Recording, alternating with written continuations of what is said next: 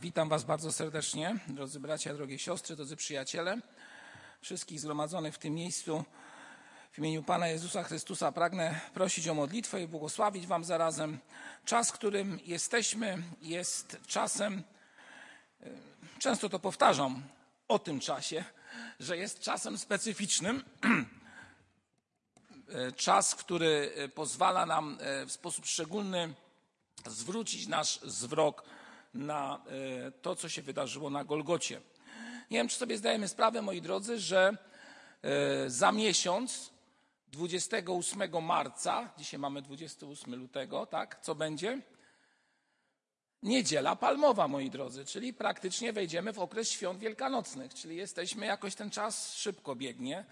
Tak więc e, postanowiłem z Bożą pomocą troszeczkę w rozważaniu, właściwie całe dzisiejsze rozważanie ale niektóre rzeczy będę może bardziej akcentował, zwrócić właśnie Waszą uwagę na to, co wydarzyło się bezpośrednio przed e, tym czasem pasyjnym, kiedy Jezus umierał na krzyżu Golgoty, kiedy nastąpiło Jego zmartwychwstanie, kiedy szedł do Jerozolimy, o tak można by powiedzieć, o czym czytamy e, w Ewangeliach. Moi drodzy, dzisiaj Ewangelia Mateusza będzie e, tematem naszych rozważań.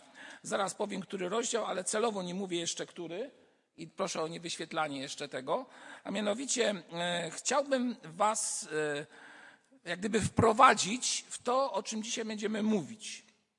Mianowicie, kiedy Jezus udawał się do Jerozolimy, e, na to, do miejsca, które miało być miejscem Jego kaźni, wydarzyły się różnego rodzaju chwile w życiu apostołów, jak i bezpośrednio w Jego życiu, które no, były bardzo konkretne i o które wspominamy, ale które też są bardzo dobre, jeśli chodzi o kwestię rozumienia prawd Ewangelii i rozumienia naszego stanu duchowego, jaki on powinien być.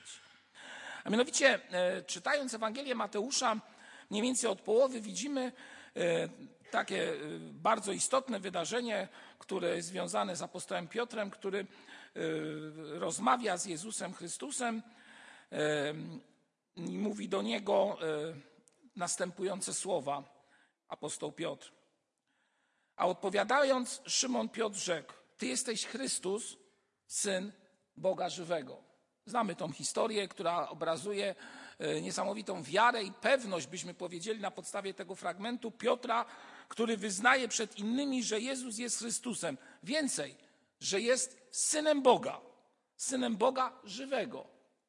Byśmy powiedzieli, o, no teraz, jak już ktoś ma taką świadomość, jak już ktoś takie rzeczy wypowiedział, no to y, będzie z nim walczył do końca i będzie zawsze po jego stronie.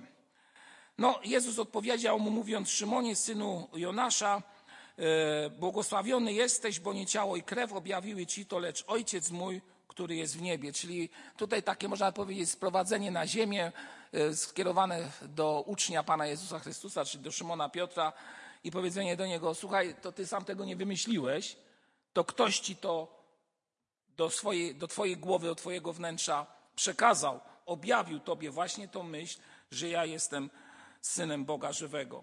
No ale Jezus też mówi o tym, że da mu klucze Królestwa Niebios i cokolwiek zwiąże na ziemi, będzie związane i w niebie, cokolwiek rozwiąże na ziemi, będzie rozwiązane i w niebie.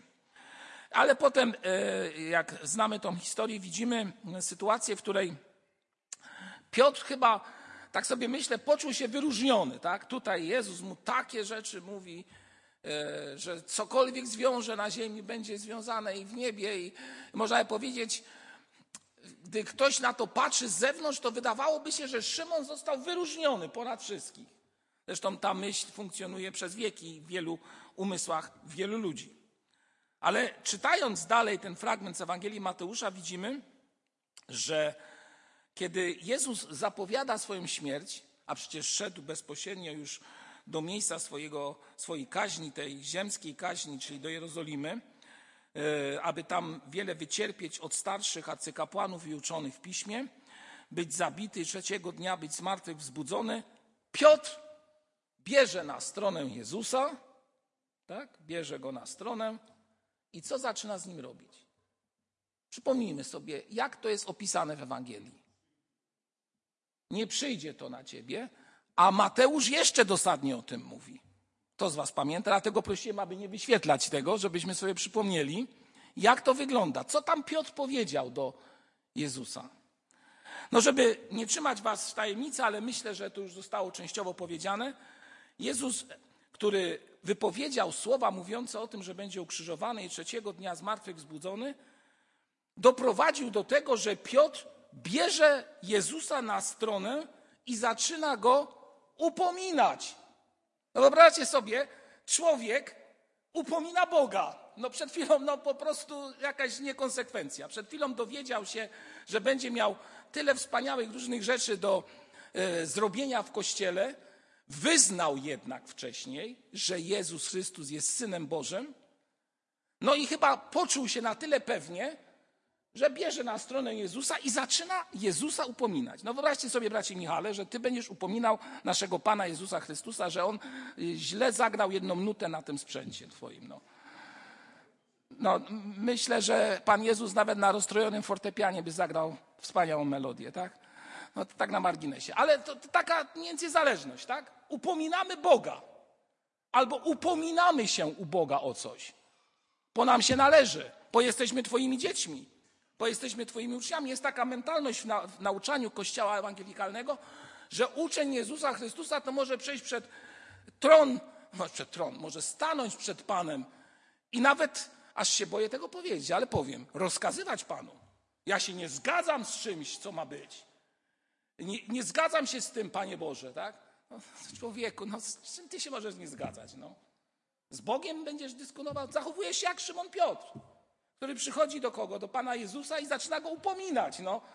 Upominać kogo? O tego, o którym powiedział przed chwilą, że jest Bogiem. No, słuchajcie, tak tylko może zachować się człowiek. Człowiek impulsywny, tak bym powiedział.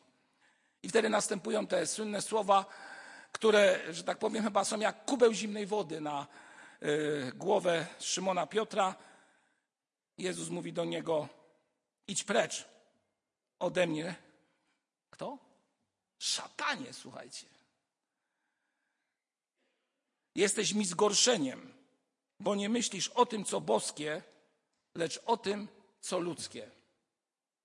Oczywiście ktoś powie, a to te słowa były wypowiedziane do, do, szatana, który był w Szymonie w tym momencie, kiedy on to wypowiedział. Jesteś mi zgorszeniem, mówi Jezus.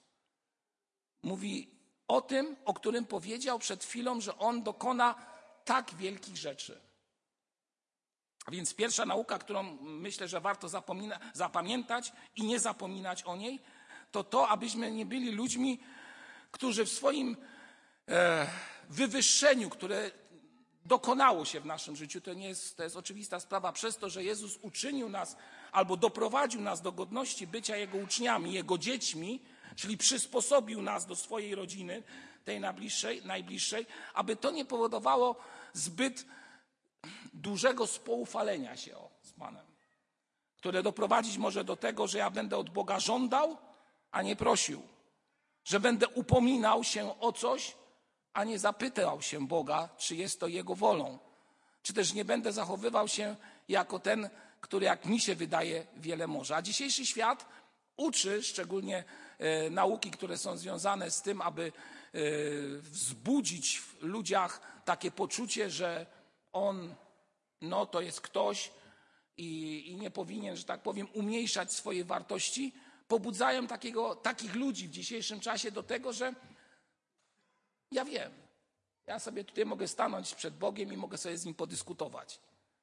No moi drodzy, z całym szacunkiem, bądźmy ostrożni w tej sprawie.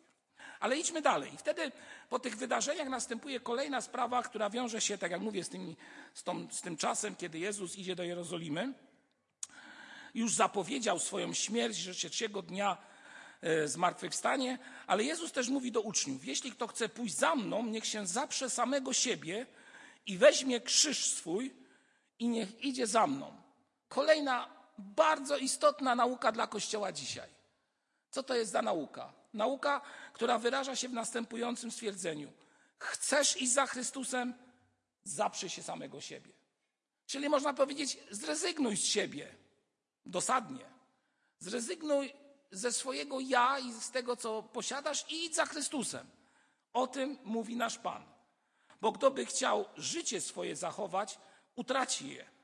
A kto by utracił życie swoje dla mnie, odnajdzie je. No i tutaj następuje kolejna nauka, która mówi o tym, że choćby człowiek cały świat pozyskał, chodzi o materialne dobra, ale nie tylko, także prawdopodobnie o wiedzę, a na duszy swojej szkodę poniósł, co to da człowiekowi, pyta Jezus. Przemijamy. I tutaj popatrzcie, Jezus wprowadza nas e, w temat dzisiejszego naszego roz, rozważania tak bardzo subtelnie, delikatnie, ale zarazem konkretnie. A więc mówi tak, no co, co wam to da, że będziecie mieć bardzo dużo? Co wam to w ogóle może przysposobić? Znaczy weź krzyż i nieś go. Weź to, co nie jest może przez ten świat zbyt mocno doceniane i idź za mną. I idź za mną. Oczywiście ktoś teraz może powiedzieć, że a, e, przecież cały protestantyzm zbudował się na tym, że nigdy nie było e, zabronione uczciwe pracowanie i ewentualne wynikające z tego bogacenie się. Stąd też kraje północnej Europy i północnej Ameryki, no co by nie powiedzieć, w tym duchu protestanckim są bardziej zamożne, jak mówił Max Weber, niż inne kraje, albo ludzie w tych krajach żyjący, trzeba tak powiedzieć. E, to może też wynikało z tego, że uczciwa praca prowadzi do tego, że człowiek może być bardziej zamożny.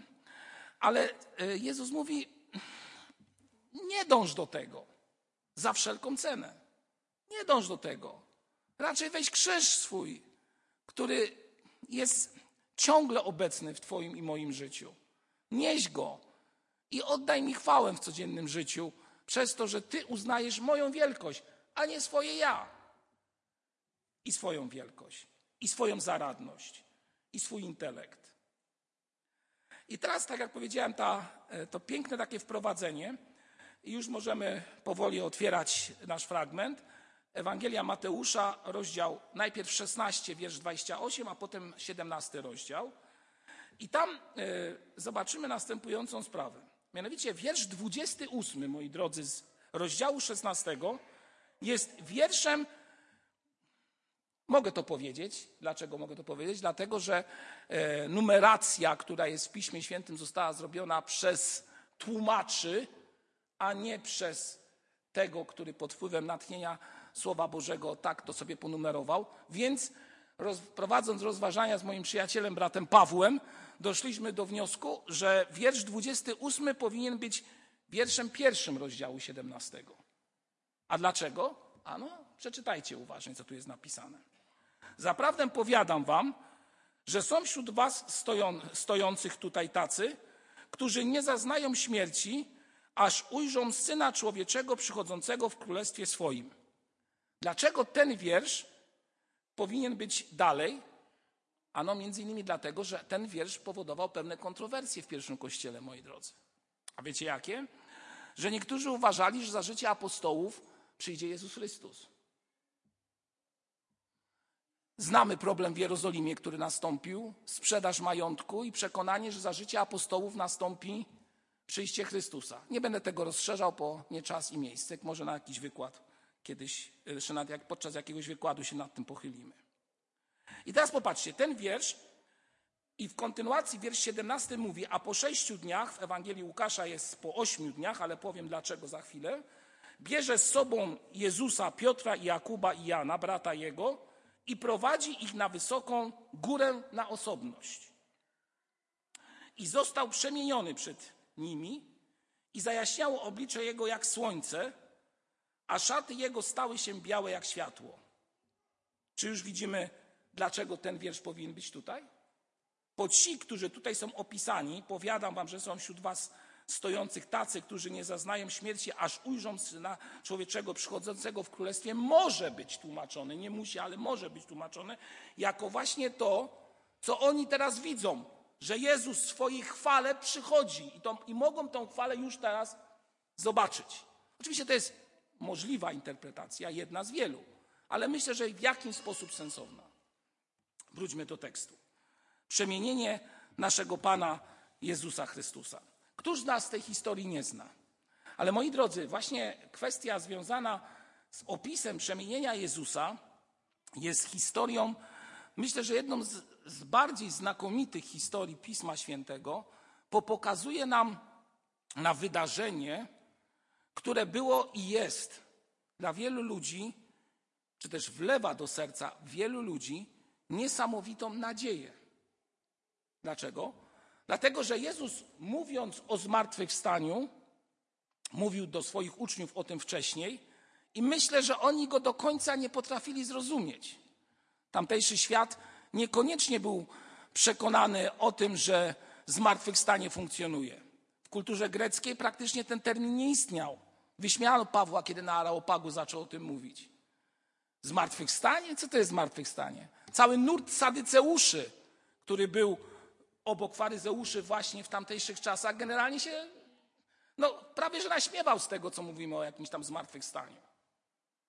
I tutaj Jezus, mówiąc, czy też pokazując swoje oblicze i pokazując uczniom, tym trzem wybranym uczniom, osoby, które żyją, pokazuje chwałę tego, co jest przed nami.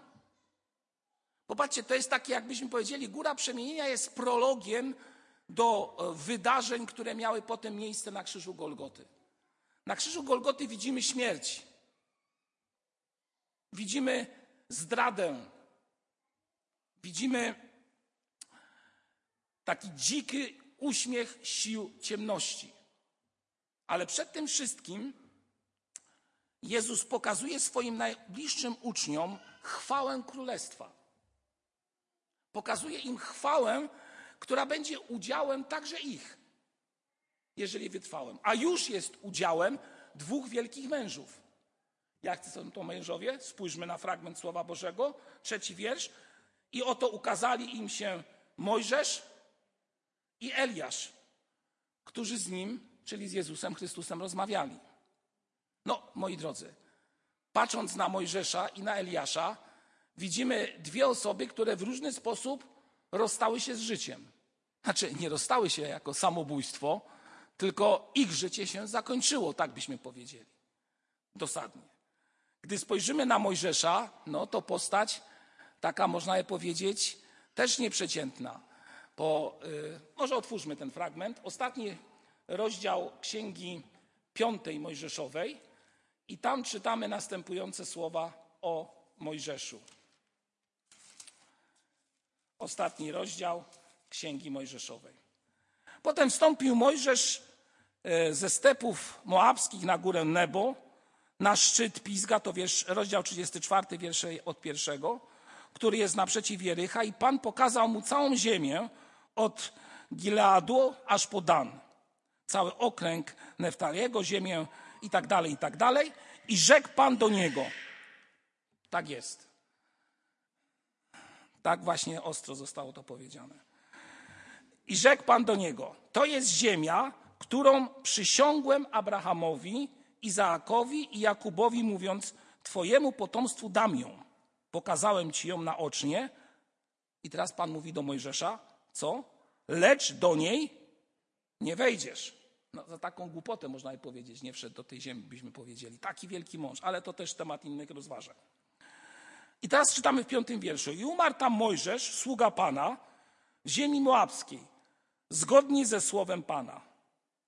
I pogrzebał go w dolinie w ziemi moabskiej naprzeciw Bet-peor, a nikt nie zna po dziś dzień jego grobu. Kto pogrzebał Mojżesza? Spójrzcie na ten fragment. No nie ma nic konkretnego powiedziane. Czyli możemy powiedzieć, że pogrzebał go sam Bóg. I popatrzcie, ten, który odszedł, został pogrzebany, stoi przy Jezusie Chrystusie w uwielbionym ciele. O czym to świadczy?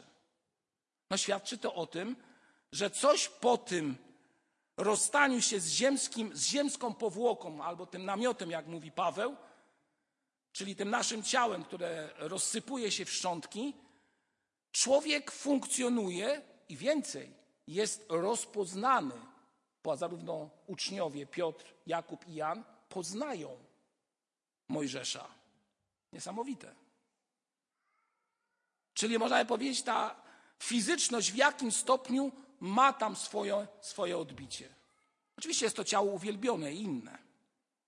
No a jak było, e, kto z Was pamięta e, z tym drugim człowiekiem, który reprezentuje, byśmy powiedzieli, ten cały taki piedestał proroków, bo ten to wielki prawodawca, a tutaj prorocy, czyli Eliasz, niesamowity człowiek, którego, o którego bym powiedział, ducha zawalczył Elizeusz. Pamiętacie, ile chciał z tego ducha? Elizeusz? Dwie trzecie. Żeby tylko w nim zostało z Eliasza, to wtedy już będzie dobrze. I Pan Bóg powiedział Elizeuszowi, jak zobaczysz, jak ja odejdę, to ten duch wstąpi na ciebie. I tak się stało. Zupełnie tego nie rozumiem. Mówię wam szczerze. Rozumiem tylko to, że Elizeusz był mocny w Panu. To rozumiem. A więc co się stało z Eliaszem? Był człowiekiem no, ze wszechmiar, można powiedzieć, prowadzonym przez Boga. I w drugiej księdze królewskiej mamy historię opisującą właśnie to wydarzenie. Otwórzmy ją. Druga księga królewska, rozdział drugi. I tam spotkamy właśnie słowa, które o tym mówią w wierszu jedenastym. A gdy oni szli dalej, wciąż rozmawiając, tu jest e, historia Eliasza i Elizeusza, oto rydwan ognisty i konie ogniste oddzieliły ich od siebie i Eliasz wśród burzy wstąpił do nieba. No ale by chyba każdy z nas tak chciał być zabrany. Nie ma formalnej śmierci, przyjeżdża rydwan, albo jak niektórzy mówią, statek kosmiczny, UFO i zabiera Eliasza do. Oczywiście nie, nie, żadne UFO to nie było. Pan Bóg zabrał, to tam jest tylko takie dywagowanie na temat niektórych. Ale został zabrany, moi drodzy, w sposób szczególny. Człowiek, który żył z Bogiem. I popatrzcie, ten człowiek też wstępuje. I też rozmawia. O czym to świadczy, moi drodzy? Jaką nadzieję możemy z tego fragmentu wyciągnąć dla nas, dla ciebie i dla mnie, tak osobiście?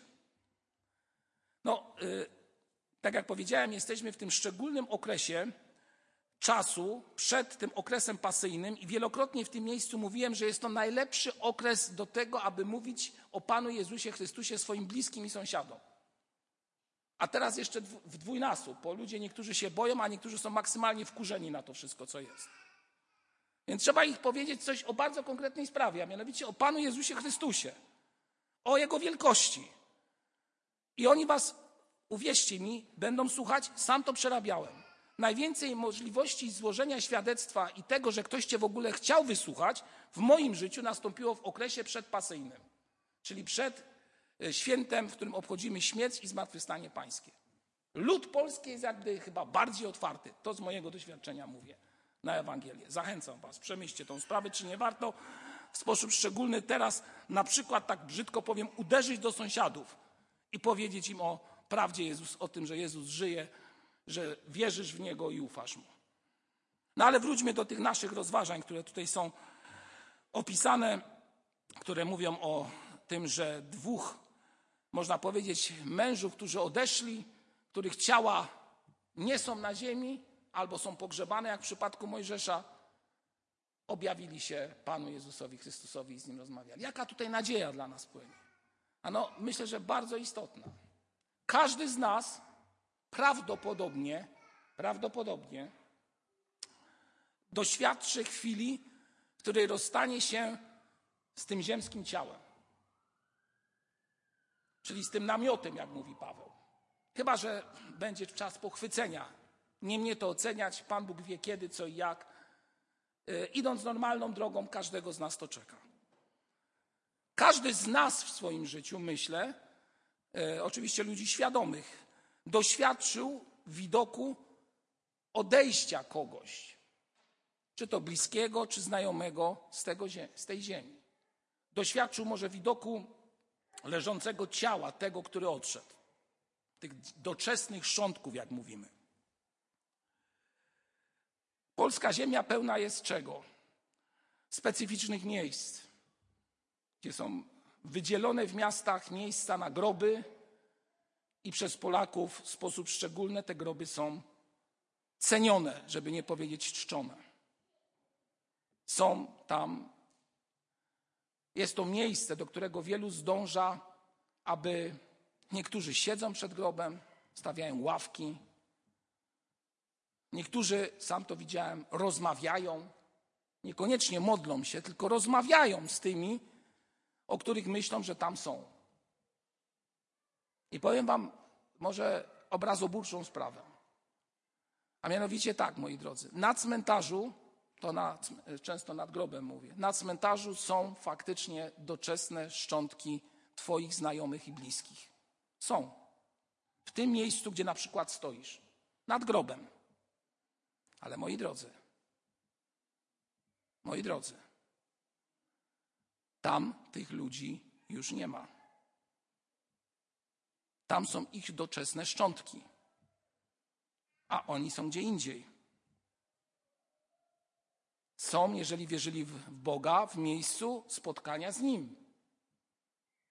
Czy zdajemy sobie z tego sprawę? To jest ciężko przyjąć i zrozumieć. Pojedziesz nad grób i myślę, że wielu ma tego świadomość, że wierząca osoba jest już u Boga, ale okazuje się, że wielu tej świadomości nie ma i cały czas myśli, że tam jest to miejsce. Oni są u Boga, tak jak widzimy tutaj. Czy mamy tego świadomość, moi drodzy? Czy musisz, myśląc o swoich najbliższych, mieć to miejsce doczesnego spoczynku? Oczywiście to na pewno przybliża. Czy raczej masz w sercu nadzieję, że oczekujesz na dzień spotkania z nimi? Przede wszystkim z Bogiem jednak, ale z nimi w jakiejś formie także. Chociaż tam nie będzie ślubów. Mamy się rozpoznać w niebie, ale na jakiej zasadzie to będzie wyglądało? Nie wiem. Obiecuję Wam jedno, to Ty mówi Pismo Święte, że rozpoznamy tych, którzy tam będą. Tak jak rozpoznał Piotr, tych, którzy stali przy Jezusie Chrystusie. A więc góra przemienienia daje nam nadzieję na to, że kiedyś spotkamy tych, którzy są w uwielbionym ciele, ale przede wszystkim spotkamy naszego Pana Jezusa Chrystusa. Tym wzrokiem, który będziemy mieli, o którym też Wam nie jestem w stanie nic powiedzieć więcej. I nie chcę ubarwiać, ani nie chcę tutaj dokonywać jakichś niestworzonych hiperbol językowych. Kiedy to wszystko Piotr zobaczył, czwarty wiersz mówi, odezwał się Piotr i rzekł do Jezusa, Panie, dobrze nam tu być. Jeśli chcesz, rozbiję tu trzy namioty, dla Ciebie jeden, dla Mojżesza jeden i dla Eliasza jeden. A gdy to mówił, oto obłok jasny okrył ich, oto rozległ się głos z nieba, ten jest Syn mój umiłowany, którego sobie upodobałem, Jego słuchajcie. Kolejna myśl, która myślę, że jest też ważna. Piotr, tak, Piotr zobaczył coś niesamowitego. No i tak biznesowo podszedł do tej sprawy, tak? No, pobudujemy, załatwimy, będzie dobrze. Bo dobrze jest nam być w bliskości jeszcze takich fajnych ludzi. Takich wielkich ludzi. No tak jakbyśmy powiedzieli, przychodzimy do kościoła i dobrze jest nam być w kościele, tak? Fajnie, pośpiewamy tutaj, pomodlimy się, posłuchamy niektórych i całkiem fajnie jest. Ale góra przemienienia ze swoim błyskiem się kończy, moi drodzy. Trzeba zejść na ziemię. I Pan Bóg doprowadza do tego, że biznesowe pomysły Piotra zostają w jednej sekundzie zamknięte, zakończone. Co się dzieje? Schodzi obok Pana i zakrywa tych, którzy tam byli.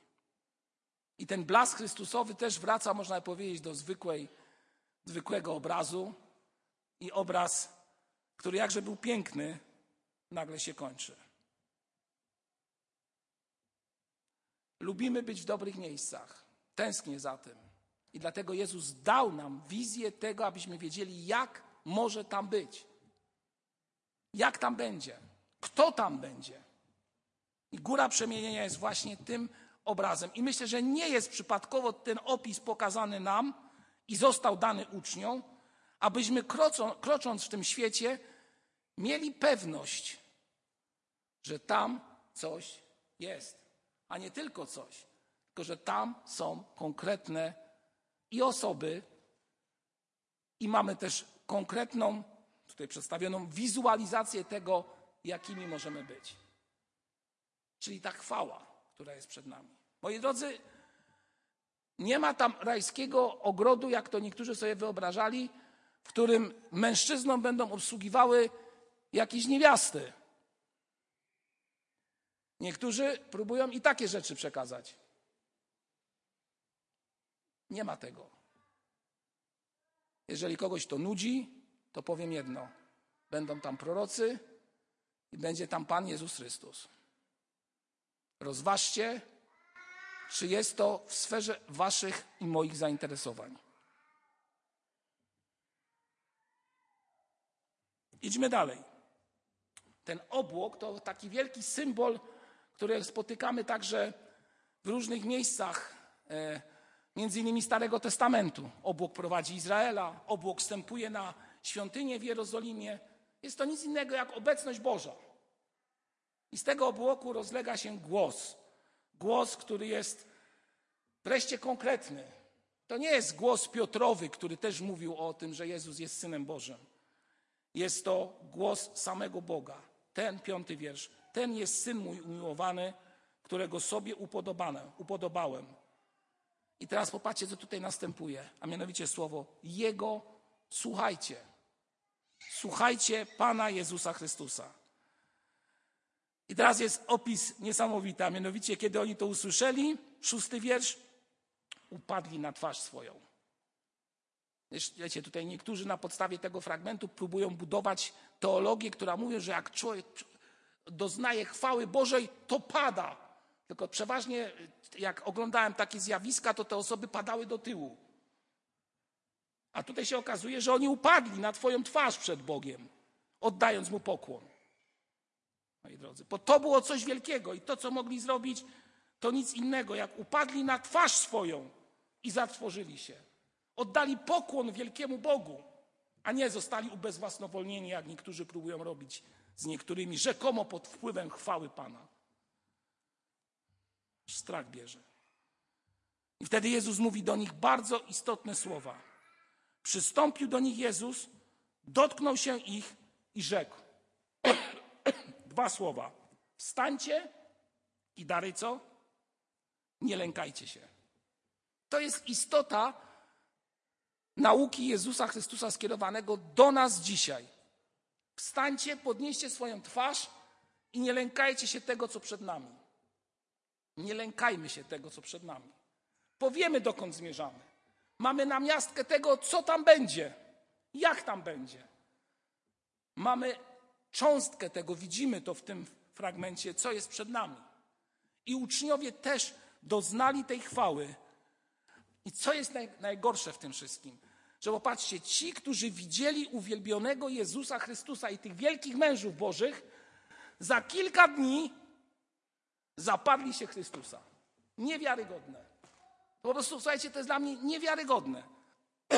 Jeden brat mi kiedyś powiedział, jak ja bym miał możliwość kilku sekund przeniesienia do tej rzeczywistości, do której zmierzam, to ja całe życie wierzę.